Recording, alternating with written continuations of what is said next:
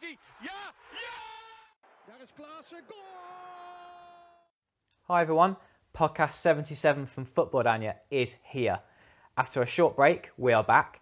So do hit the like button if you're glad that our podcast is back. Of course, we have been busy. Um, if you go over to our YouTube channel, we've been doing lots of stuff recently on the Dutch national team, lots of match reaction videos to the recent national team games and also to the Ajax Liverpool game too. So please, again, go to our YouTube channel and check those out. You may well be listening to us on YouTube today, or SoundCloud, or iTunes, um, where we release our podcasts each time. I'm Michael Statham.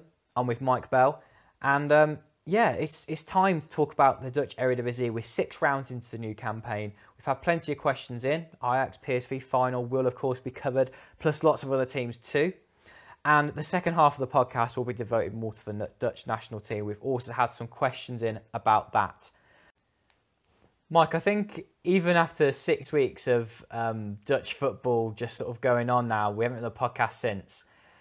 The, the first thing we need to talk about is something that happened yesterday. Ajax beating VVV Venlo 13 0, a record in the Eredivisie. And it was like a, just like a training exercise in that second half. Do you do you take anything away from that about Ajax, or was that a complete freak? I think you have to take a few things out of it from Ajax's point of view. I think you look at Antony's performance. Um, he was excellent on the wing, and you'd say that he was the big miss against Liverpool. And if they had him, they might have had more potency in the attack. Um, his crossing was excellent. Know, he took his goal well. Um, and then yeah, you have to look at Traore's performance. I mean, going into that game, a lot of people still have doubts about Traore, including myself. You know, he takes a lot of chances to to score um, in previous games, but you know, you can't argue with five shots on target, five goals. Um, you have to look at him getting more chances, especially in the Champions League. When you looked at that game against Liverpool, they had the chances, he didn't take them.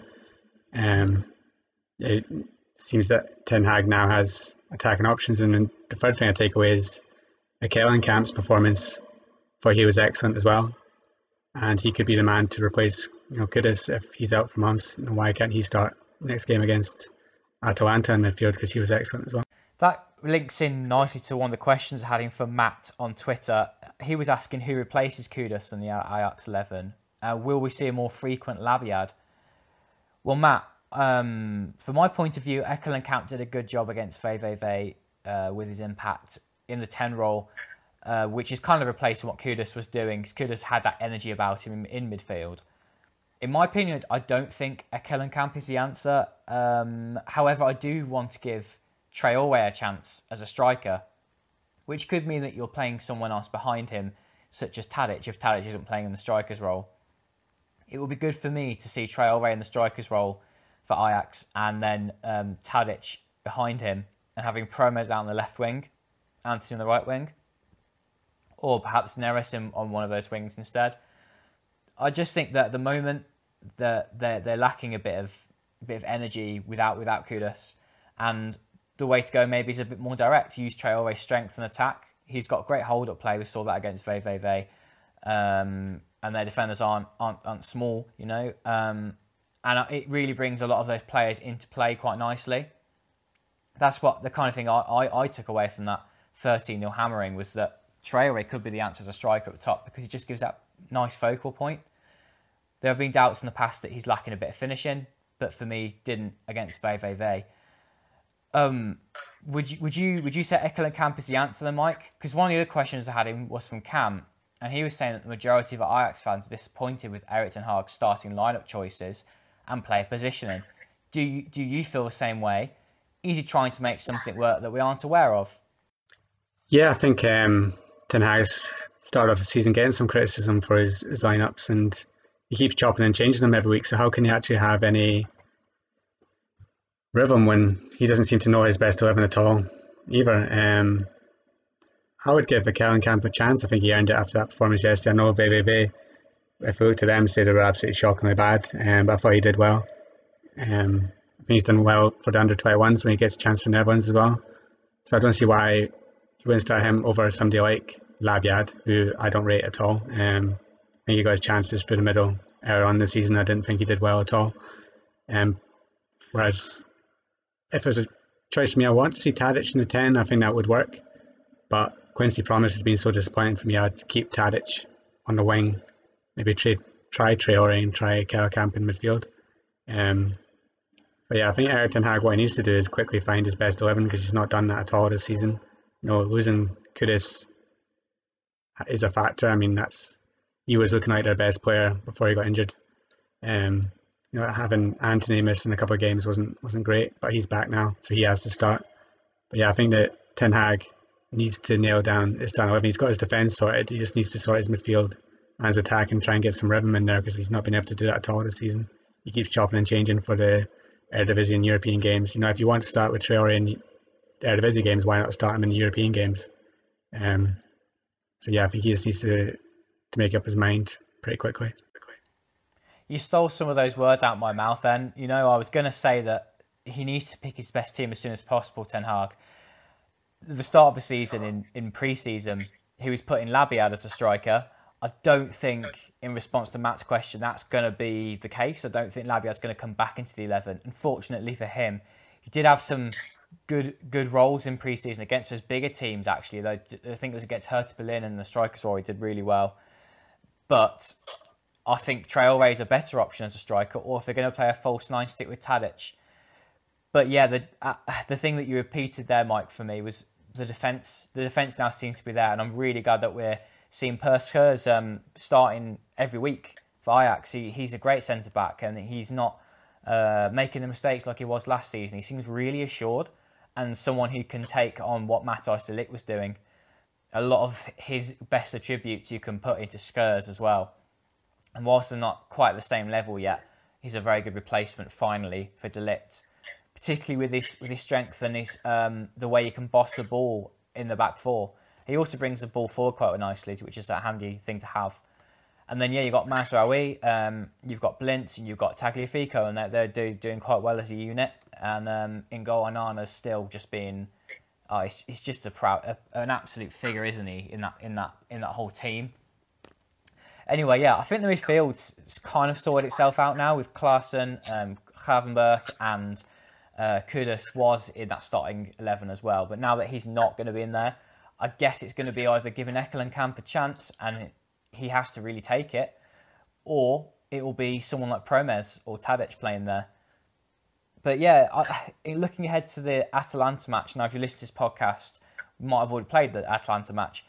But just in general in the Champions League, Mike, what have you made of a level of Ajax? And are are they capable of beating the Atalanta? They're capable of beating Midtjylland away away and away from home and at home to progress, or is this team still in transition and needs another year to to try and make the likes of Spurs as good as they can be, ready for Champions League? I think you can write Ajax off. I think if in the second half, if Klaassen's shot doesn't hit the post, to get a a well earned draw against Liverpool. I think it's against possibly one of the best teams in in Europe, possibly maybe one the best team in Europe. They came so close to getting a point. Um, I know I think it's the Telegraph came out afterwards and said that Ajax couldn't beat Liverpool's B team. I don't think it was Liverpool's B team just because you take off Virgil van Dijk. I think it's still one of the strongest teams in, in Europe, and I think that Ajax did really well against them.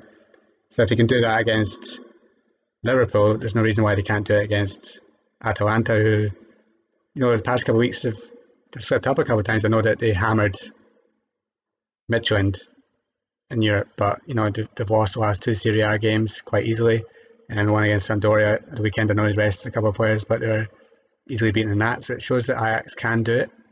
Um, I think that Atalanta seem to do well against teams that they're raise their game against. I think that Ajax could be kind of an even game for them. I think that it could go either way. I think if Ajax attack them um, through Antony, then I don't see why they can't sneak something against them. Um, but yeah, the Midtjylland games now are the two big ones. I think because Atalanta won so easily in Denmark, it means that Ajax need to win there as well.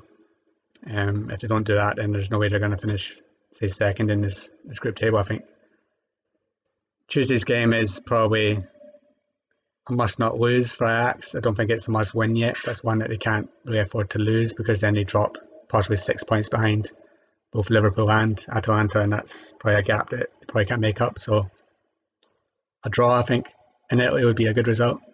Um, after losing against Liverpool. But you know, I don't see why Ajax can't win. They've got young players, but they've got ones that have experience like Blind, Onana, Tagliafico, Klaassen now. I think he's been excellent since he's come back to to Ajax. I think they have enough to win these games. They just need to go out there and do it. And I think we'll see a better Ajax on Tuesday because of Antony being there. I think he makes such a difference to the side. Plenty more to come on the Football Oranje podcast, including the Dutch national team and the Eredivisie as well. But first, Mike, I want to move on slightly from Ajax and talk about European teams still. PSV, Feyenoord and AZ have all been involved too. Um, what have you made of PSV starts for season, Mike? And there's a question from Abdul, which was, uh, why were PSV so bad against Granada uh, in, in the Europa League? Can they bounce back? We haven't actually spoken on the podcast, at least, about the impact of Mario Götze since he's come in Donyell Malen's had a decent start to the season too. He looks like he's coming back to that kind of player that he was um, before his big injury. Um, what have you made of, of, of, of the, manager and what, what, have you made of, of PSV as a whole this season?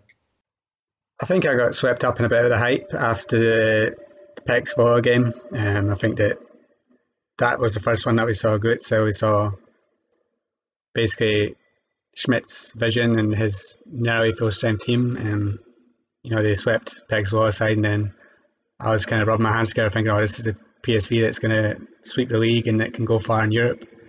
And then against Granada, they just seemed to look so lackluster. They seemed, you know, the Spanish team just got at them constantly and, and made them look quite average. Um, know Götze put them in the lead. Um, I think if he maybe had stayed on the pitch for the second half, they might had a different result. But yeah, that second half they just collapsed. They had nothing going forward. Um, you know, Malen couldn't get a ball enough. Um, Madueke didn't really have an impact off the bench. Um, and defensively they were so poor. And Granada's got at them constantly. Sangare in midfield kept losing the ball.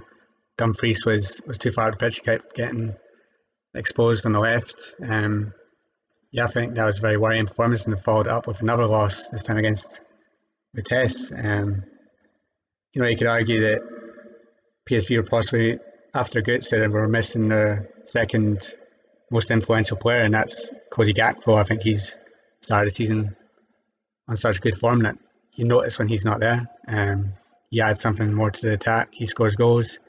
He gets assists. He, he runs at defences. He creates stuff. He's basically an all-round attacker who's been so key to, to PSV this season. And when him and Gak, um, Götze aren't there, they look a lot less than what they are when they are in there. Um, you know, I've, I've, got PSV as my favourites to win the title, but you take Götze out of the team, you take Gakpo out of the team, they, they seem to be missing something. And defensively, they can get a bit muddled up sometimes. I don't think that. I think PSV fans were expecting them to sign the, another centre back when Baumgartl didn't eventually leave for, for Fulham. He sort of stayed, and that got put on the back burner. But I think defensively they look suspect going forward, I think if they can get a full strength attack out there, they should be fine. But yeah, I'd be worried after the last two performances that maybe this PSV team aren't as solid as I thought they were going to be. Um, but yeah, I think they should still have enough to get out this Europa League group. I think Omonia and Nicosia aren't anything special, and PAOK, the Greek team, aren't anything special. So I still see PSV getting out of the group. But I think that the results against Granada and Vitesse, especially, have kind of brought him back down to earth from being runaway um, Eredivisie one to watch to being something slightly less, and now it's more of an evenly match with Ajax. It's great though that we've got this title race going on. It's it's nice that Ajax aren't firing just like they were in the 18-19 season, where they ran away with the league. Really, um, just how much quality they had, and PSV are are full of quality, but they're going to have ups and downs like Ajax, like Feyenoord, and it's going to make for a great season. Vitesse being up there too, by the way, just got to take my hat off to the way they played against PSV. They just made it very difficult for them. And I thought that the battle of the, the German managers, and it, it was interesting to see Thomas Letsch come come out on top. Um, yeah, Lucas Schmidt for me, he's he's he's come to shake up PSV as a club, hasn't he? He's got all these attacking weapons at his disposal, lots of midfielders, um, and he's playing a 4 4 2. sometimes it works, sometimes it doesn't. I think it really leaves the defence a little bit, um, particularly in the wide areas with the, the, the, the attacking midfielders that are playing so high up the pitch. They, they can't quite help the fullback quite so much, and it just means that they're always conceding chances. Against Vitesse, they, yeah, defensively defensive organisation was kind of out the window. It's it's little things like when when they signed the goalkeeper Mvogo, they wanted someone who could play out from the back, and in his few first few games, he made two two two big big errors, didn't he? Just from playing the ball out from the back, and it it just put egg on the face of Lucas Schmidt. that The fact that he tried to sign a goalkeeper to stop this kind of thing from happening, and then look what happens. Do you think it's going to take a while tactics wise with PSV? Because I, I just feel like they've got the players to, to go out and, like you say, win the league at a canter if they're all fighting, firing and um, playing well in this this formation. But they just haven't adjusted yet to what Schmidt wants. And in the back, they're playing like fullback to centre back. It just means it's a little bit disorganised.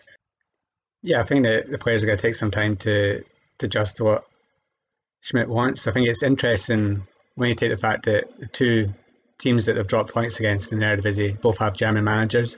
I remember when they drew with Heracles, um, their manager, Wormuth, came out and said that he knows Schmidt's tactics, so he knows how to, to frustrate them. Um, that was interesting again. Today came up against a German coach and they were, they were frustrated. Um, so that's maybe one to watch for the rest of the season. But yeah, I think it's just going to take some time for them. But again, today I think that they were missing some key players. I think Rosario has been excellent so far this season. Um, I know he gets a lot of grief from some fans, but I think he's been great since Schmidt came in. Gakpo has, has been great, and Dumfries is is a big miss when you're playing somebody like Mauro Jr. at, at right back.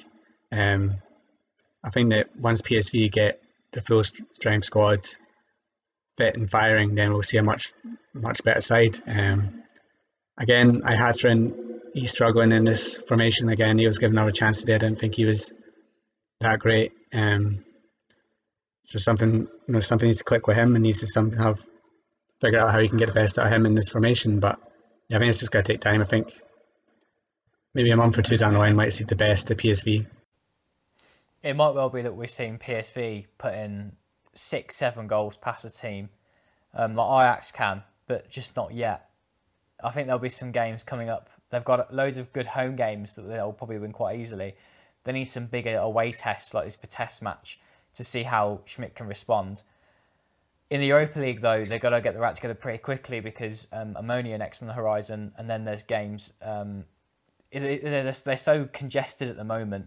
I just don't know if it suits PSV trying to get out of that group. So that's my concern for them. Um, and that comes back to the question we had from Abdul that, you know, can they bounce back in the Europa League? And I, you know what? I, am being a bit pessimistic about it at the moment. They can blow teams to the park with their attack, but they just seem so disorganised in defence at the moment that I can't see them winning games 2 2 0. They're, they're going to end up drawing them 2 2 just because of the way their defence are. Um, the another challenger for the Eredivisie this season are Feyenoord, and like PSV, really, they've just got they're going going waves. There's, there's weeks where you think, wow, Feyenoord with Steven Berghuis scoring the goals, they've got a chance, and then there's other weeks like like this weekend where they draw with RKC Waalwijk, and then you're thinking, actually, they're nowhere near. Yeah, Feyenoord one is strange because that's three results in a row, three draws. Um, Dick Advocaat gets all praise because they're unbeaten since you know last year. Um, but yeah, in the attack, there's sometimes look so wasteful. Um, you saw in midweek against Dinamo Zagreb, they should have won that game comfortably, but Bryan Linssen fluffed two big chances. You know, Steven Berghuis missed his penalty. Um, and they just have those weeks where they seem to to drop points in games that you're expecting them to win. You know, like last weekend it was Sport, Sparta Rotterdam. This weekend it's RKC Waalwijk. You know, on a different day, Feyenoord beat these teams 3 4 0. But they just seem to have these blips that prevents them from winning games. And this is why they can't challenge for the title um, because they just drop points in games that they should be winning. They have a strong enough team to, to bulldoze these teams, but yeah, they somehow just don't do it. And uh, you can't really put your finger on it because their attack should be good enough. Their defence should definitely be good enough with Senesi in there. He's, he's a wonderful centre back, Bijlow in goals, an excellent goalkeeper, and they got the fullbacks. Um, but yeah, just something's just not clicking for them. And they're not winning games. Justin Bijlow is a good shout. For me, he's been a standout player this season. Uh, what are your thoughts on Bijlow, Mike? Because I, I really fancy him to get to get a role with Ladagna in a, probably the next year or two. I think he could really have a good shout to be the regular goalkeeper there. Waiting for him to become the number one eventually in the next few years. I think he, he will take over from Cillessen, and I think he's the best young goalkeeper the Netherlands have. I think Joel Drommel at FC Twente is another one that could eventually get called up to the national team, but I think he'll do that once he gets a move away from Twente. It depends on where he goes next. Um, I think Bijlow has been excellent this season.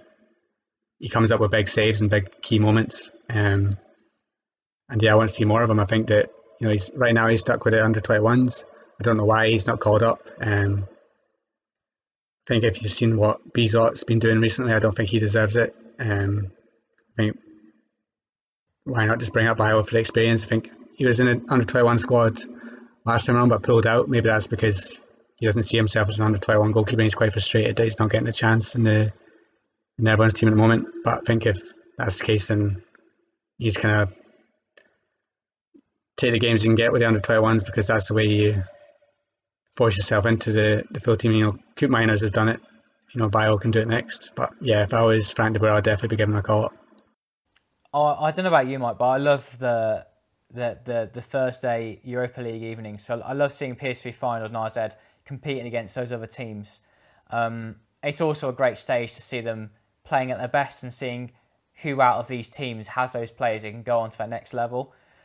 Out of these, then PSV Feyenoord and AZ. Now that we've seen a bit of them this season, we've seen them in their first game in the Europa League. How do you see them all going? I mean, just take for example AZ Alkmaar with their win against Napoli looking defensively so much more secure than they have been. Do you do you fancy them to go on and now get out of that group? Same goes for Feyenoord PSV. Do you, do you reckon they're going to get out of their groups? I would definitely fancy PSV to get out of their group. I think that I'm hoping that the Granada game was a blip and they'll improve this week against Omonia Nicosia, who nine times out of ten you say PSV will beat. Um, Feyenoord, I think, I have a great chance there. I think Dinamo Zagreb was a tough away game, um, and Feyenoord bossed them. Um, I think that showed that they can battle CSKA Moscow for the, the top of this group. And AZ was the one that I had the biggest worries about, especially given their form so far this season, um, and the fact that their squad was so ravaged by, by coronavirus.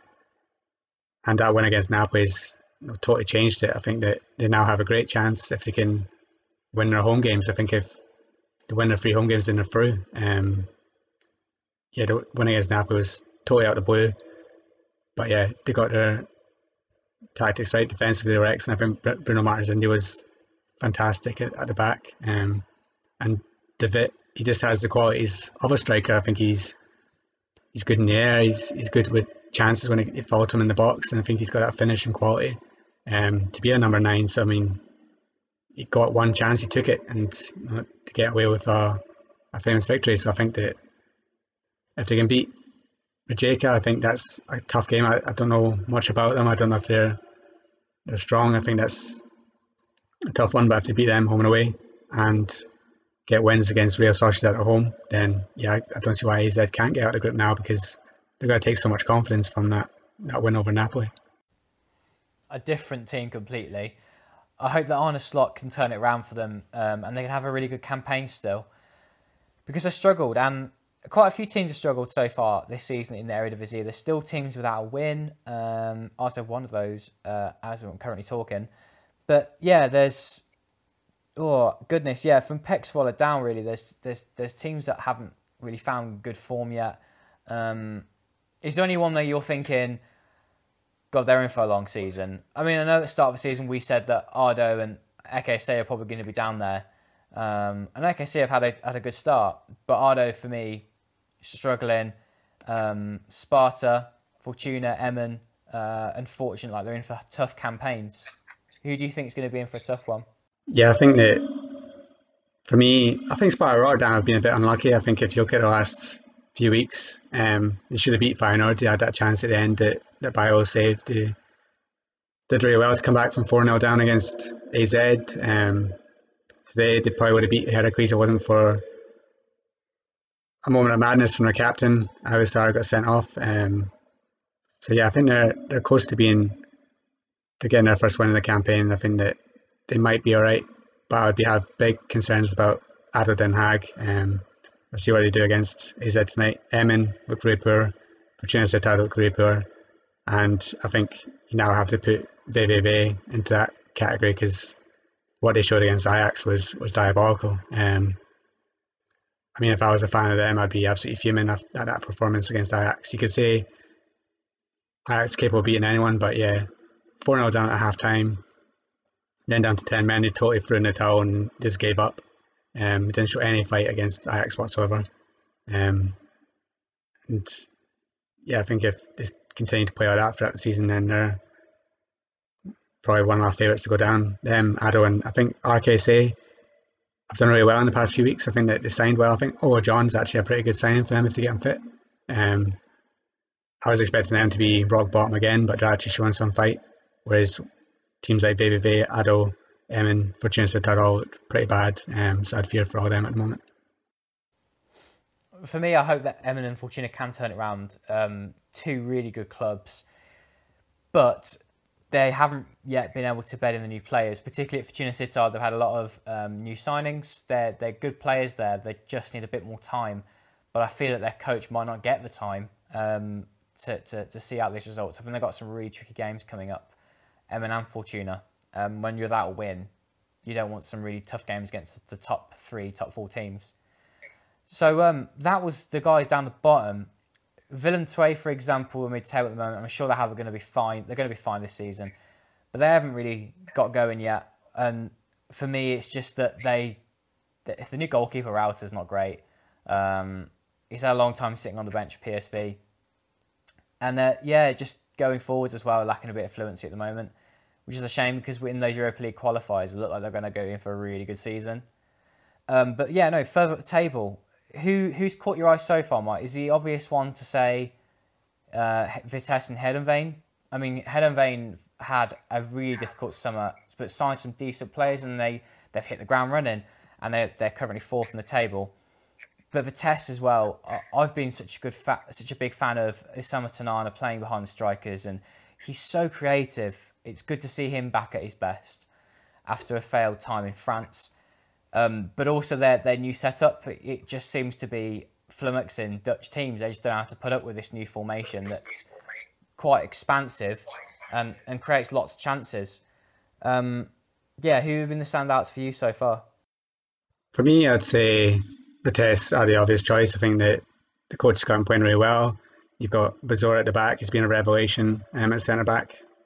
Having him as a ball playing defender has worked out brilliantly. Um, he pick, pick up wins left, and centre. I think he's just got the best out of his players so far, and I think that they're on to watch. Been impressed with with Heerenveen. Um, I'm a huge fan of Joey Veerman, and I think he's been excellent so far this season. And up front, Henk Veerman has added the goals, and I think that they're an outside shout for a European playoff spot. The other team that I'd say is doing doing well is, is Groningen. Um, we're not seeing enough of Arjen Robben yet, but even without him, they're picking up wins and points. And you know, I had them as being the team that would get into the European playoff spots because of Arjen Robben's influence. But at the moment, they don't really look like they need him. I think that they've got other ones in attack that are, are doing well, and they've got a good group of youngsters as well coming through. Um, so I've been impressed with them. Um, so yeah, I think there's three or four clubs outside, you know, the original top three, four that have done well so far this season.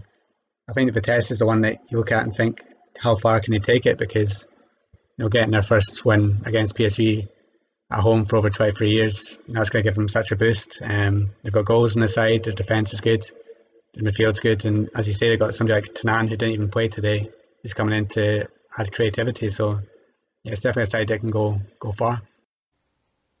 There's lots of exciting things about Vitesse and the fact that they played so well without their, their key man today just shows you that they, they could have the potential to go further. Um, and as for FC Groningen, the way that Danny Buijs sets them up, he, they're just so sound defensively.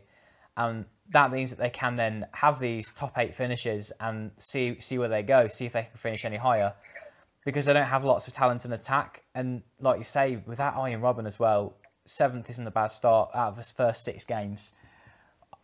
Just a quick note on Arjen Robben. I really hope that he can get fit and play, just because it's it's so frustrating being being an Eredivisie fan and being so excited that Robben comes back and thinking, wow, Groningen could be in for a good season now because of this. And he's played how many minutes of one game? No, two games, but he's just been a bench player, hasn't he? Pretty much. Yeah, I think he's he's one of those players that I hope it's not the, case, but it seems to be that if Groningen have a big game coming up, he might feature, whereas somebody like Fortuna Sittard, they're probably thinking, oh, I could win it without him, so we just won't risk him. Um, but yeah, he, you know, against PSV, he obviously came off injured and basically treat him up and like basically wrapping up in cotton wool because you don't want to get injured again. Um, came off the bench against Utrecht for say 10, 13 minutes. There's actually a point against Utrecht where he cut inside and I mean shocked the whole crowd by actually passing, well, not the crowd, but uh, anyone watching the game by actually passing the ball instead of shooting. Um, so he's changed a bit.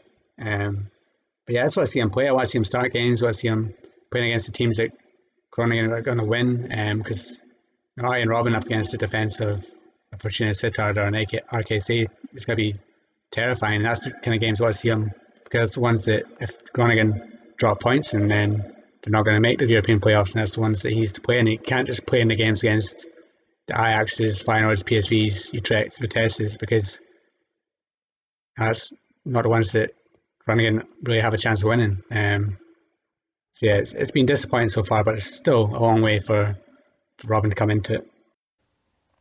Now, speaking of Robben and the Dutch national team, we're going to finish this podcast by answering some questions that we had in about Oranje. Of course, if you um, are a big fan of our podcast because of the Dutch national team, we've been doing lots of reaction videos recently to the, the recent games. So if you haven't um, checked those out, please do go and do that on our YouTube channel. The first question that I'm going to answer um, with Mike is going to be from Waza.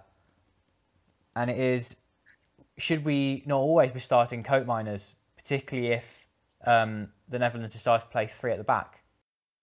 Um, not necessarily. I think that you know somebody like Koopmeiners, is still young. I mean, he'll come into the team eventually, but say if you're going to play three at the back, you've also got the option of moving Daley Blind into the centre. You've got other options that Frank de Boer could use. I don't think he's automatically going to just plop um, Koopmeiners in the central defence. Um, I don't think he'll do that. He doesn't take enough risks as a coach. I don't think he's got to do something I don't think he's got the tactical nous to make it work. Um, so if you're going to play three at the back with, say, a non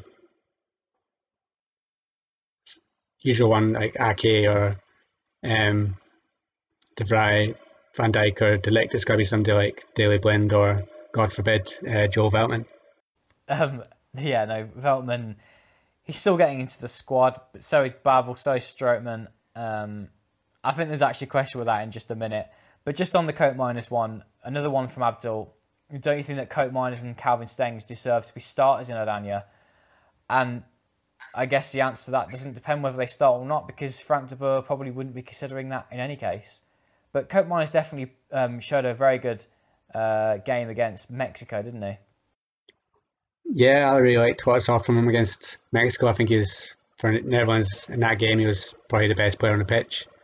And that's why it's frustrating where it's a friendly match. De Boer uses him, he plays well, and then he keeps him on the bench for the next two games that are competitive. Um, that's the frustrating thing because you know, never can, Netherlands can draw games or lose games, but if they give youngsters a chance and actually show some progression, then you can kind of forgive De Boer. But you know, drawing against Italy in that last game, but bringing Babel on for you know games against Bosnia as well, you know, it's it's not what you want to see, and it's kind of just what you expected from De Boer. Somebody that's not going to come in, take no risks, um, and just play boring football. Um, bringing Babel off the bench when you need a goal is, to me, is shooting yourself in the foot. So yeah, you want to see De Boer take more of a risk and bring on somebody like Stengs. But I don't think Stengs' performances so far this season has warranted a starting spot. I don't think he's been that great for AZ. We can say, yeah, he's a definite starter.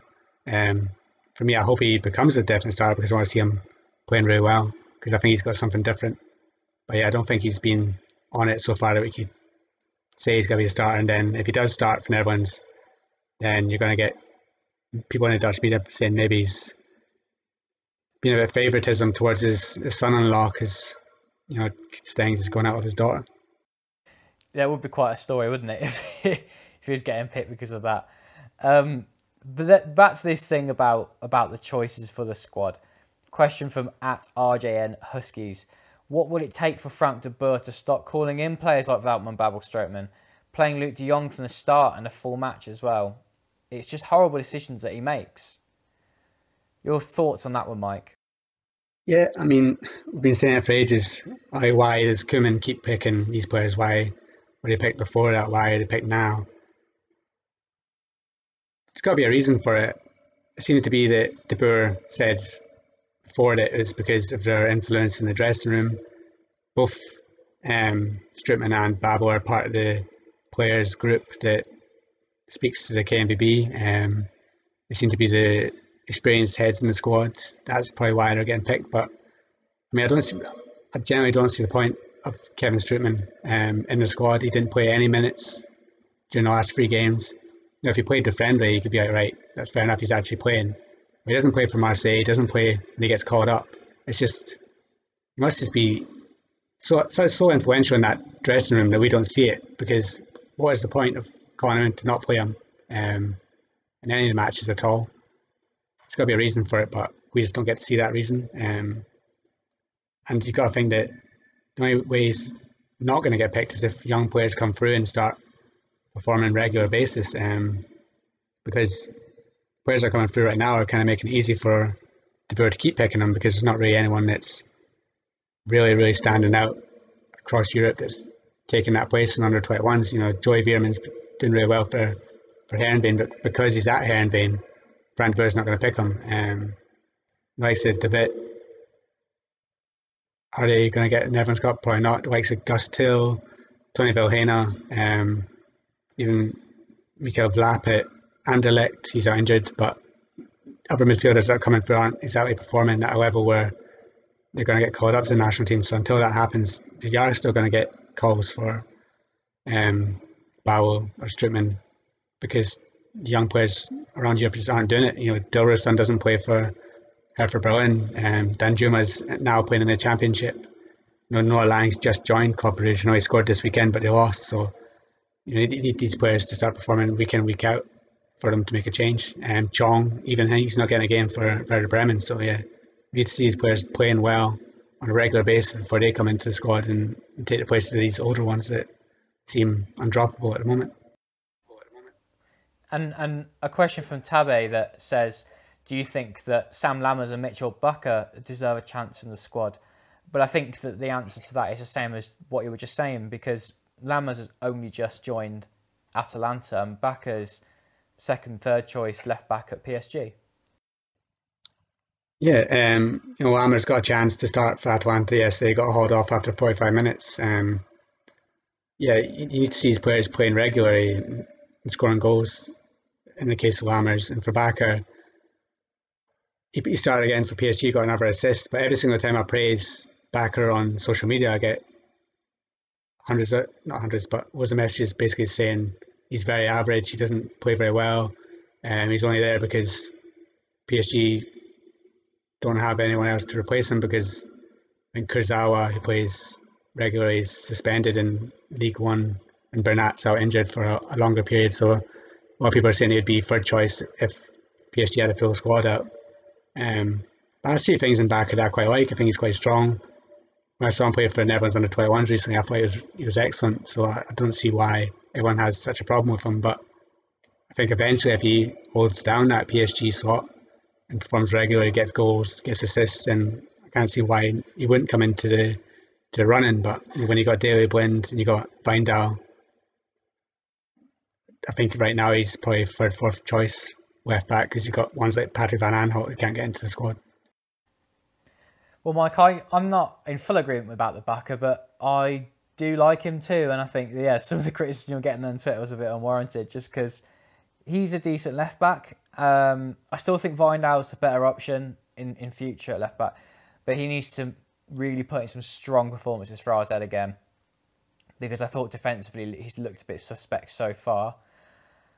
Um, yeah, I mean, the future looks bright still there's still lots of players that are gonna they're gonna come into this team and, and, be, and be brilliant. And we will have to talk about all of these fringe players, all these guys in their you know their early twenties who haven't really kicked on. There there are players out there that are to really do well in this team. It's just not they're not ready yet. Um, and they still it's still not as if they're going to be in the generation which is after Frank De Jong. Frank De Jong's only young.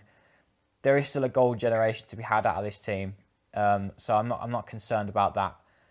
But we just need to make sure that the likes of Bolo, the likes of Wijndal, that they are um, given the time that they need to get into the team and they will be starters eventually.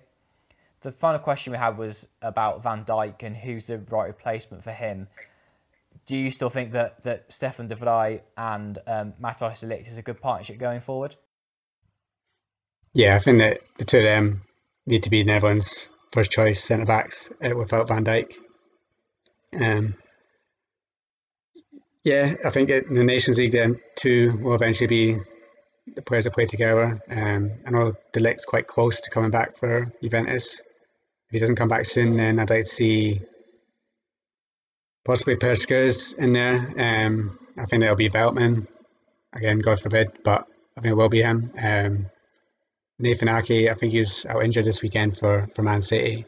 I don't think he's done very well for Man City so far. Um, I think he comes into it, but yeah, I think it. The youngsters coming through will be Perr Schuurs, but I think hopefully Van Dijk's back for the for the Euros. I think he's still far away enough for him to recover in time um, and play his part at the Euros. But say he doesn't, then if you're going with two centre backs, it has to be De Vrij and, and De Ligt with Ake as backup. And a, and a final point on um, potential selections. I've recently kept an eye on Jeremy Frimpong, and I think that he's a good player, but for me, no one of the national team yet. Dumfries is a much better option. And Frimpong strikes me as someone who's still learning the trade as a defender, and he's still um, a winger that's being played at right back. And when you're playing for Celtic, I guess your main attributes as a fullback are how you get forward, and not so much how you defend. Um, but yeah, for, for me, Frimpong isn't one either at the moment for the national team. Mike, is there anything else you want to talk about on this podcast? And we'll have to be sure to do one a bit sooner than the the recent gap we've had between our podcasts. Um, but yeah, it's it's been a good start to the season, hasn't it, in the Eredivisie? And, and I'm sure that in time we're going to start learning who the main contenders are for the title. Yeah, it's been a, a fascinating start um, to the season. You know, just say coming into this weekend, you say Ajax were the one that had the little blip um, and PSV looked good, but now it's it's totally turned on its head. You know, Ajax are the ones that look the strongest. You know, they're at the top now. PSV have had their blip. Um, yeah, I think it's to be fascinating seeing them to duke it out for the title. I think that final start of the season has been been poor. I think that the games that they've had for them to drop points in them, I think that's that's really poor. Um, you know, if they want to be title contenders, they should be beating Sparta Rotterdam. They should be beating RKC Waalwijk because if you're Ajax, you go away to RKC, you probably beat them 3 4 0. Um, whereas Feyenoord are drawing. So that's kind of reason why I don't think they're now going to to challenge. Um, so yeah, I think it. The start teams like Vitesse and, and Heerenveen have had have been really encouraging. So it's, it's going to be good to see them um, for the rest of the season as well. So yeah, there's so many fascinating stories in there. I think down the bottom as well it looks so tight. There could be five, six teams going down um, into that relegation battle. So yeah, it's just so many fascinating things so far in Eredivisie um, and the performances in Europe as well. I'm, I'm intrigued to see that. You know, the the win for AZ's um, give me so much more positivity because I think if they had lost, Ajax had lost, PSV had lost, and Feyenoord drew, it'd be a, a horrible week. Um, but now you look at it and you're actually quite positive because of that one win. Um, yes, I'm, I'm intrigued to see how the rest of the games go as well. And of course, we've got the Netherlands national team games coming up soon. uh, Spain at home in November, Bosnia at home also in November, and then also a, a, a Nations League game away at Poland. And then it's until March, then, of course. So there's three good games coming up in November involving the Netherlands. We'll be sure to do some more content for you guys soon that are listening. Of course, if you've enjoyed this podcast, do hit the like button and subscribe if you are new um, to Football Oranje.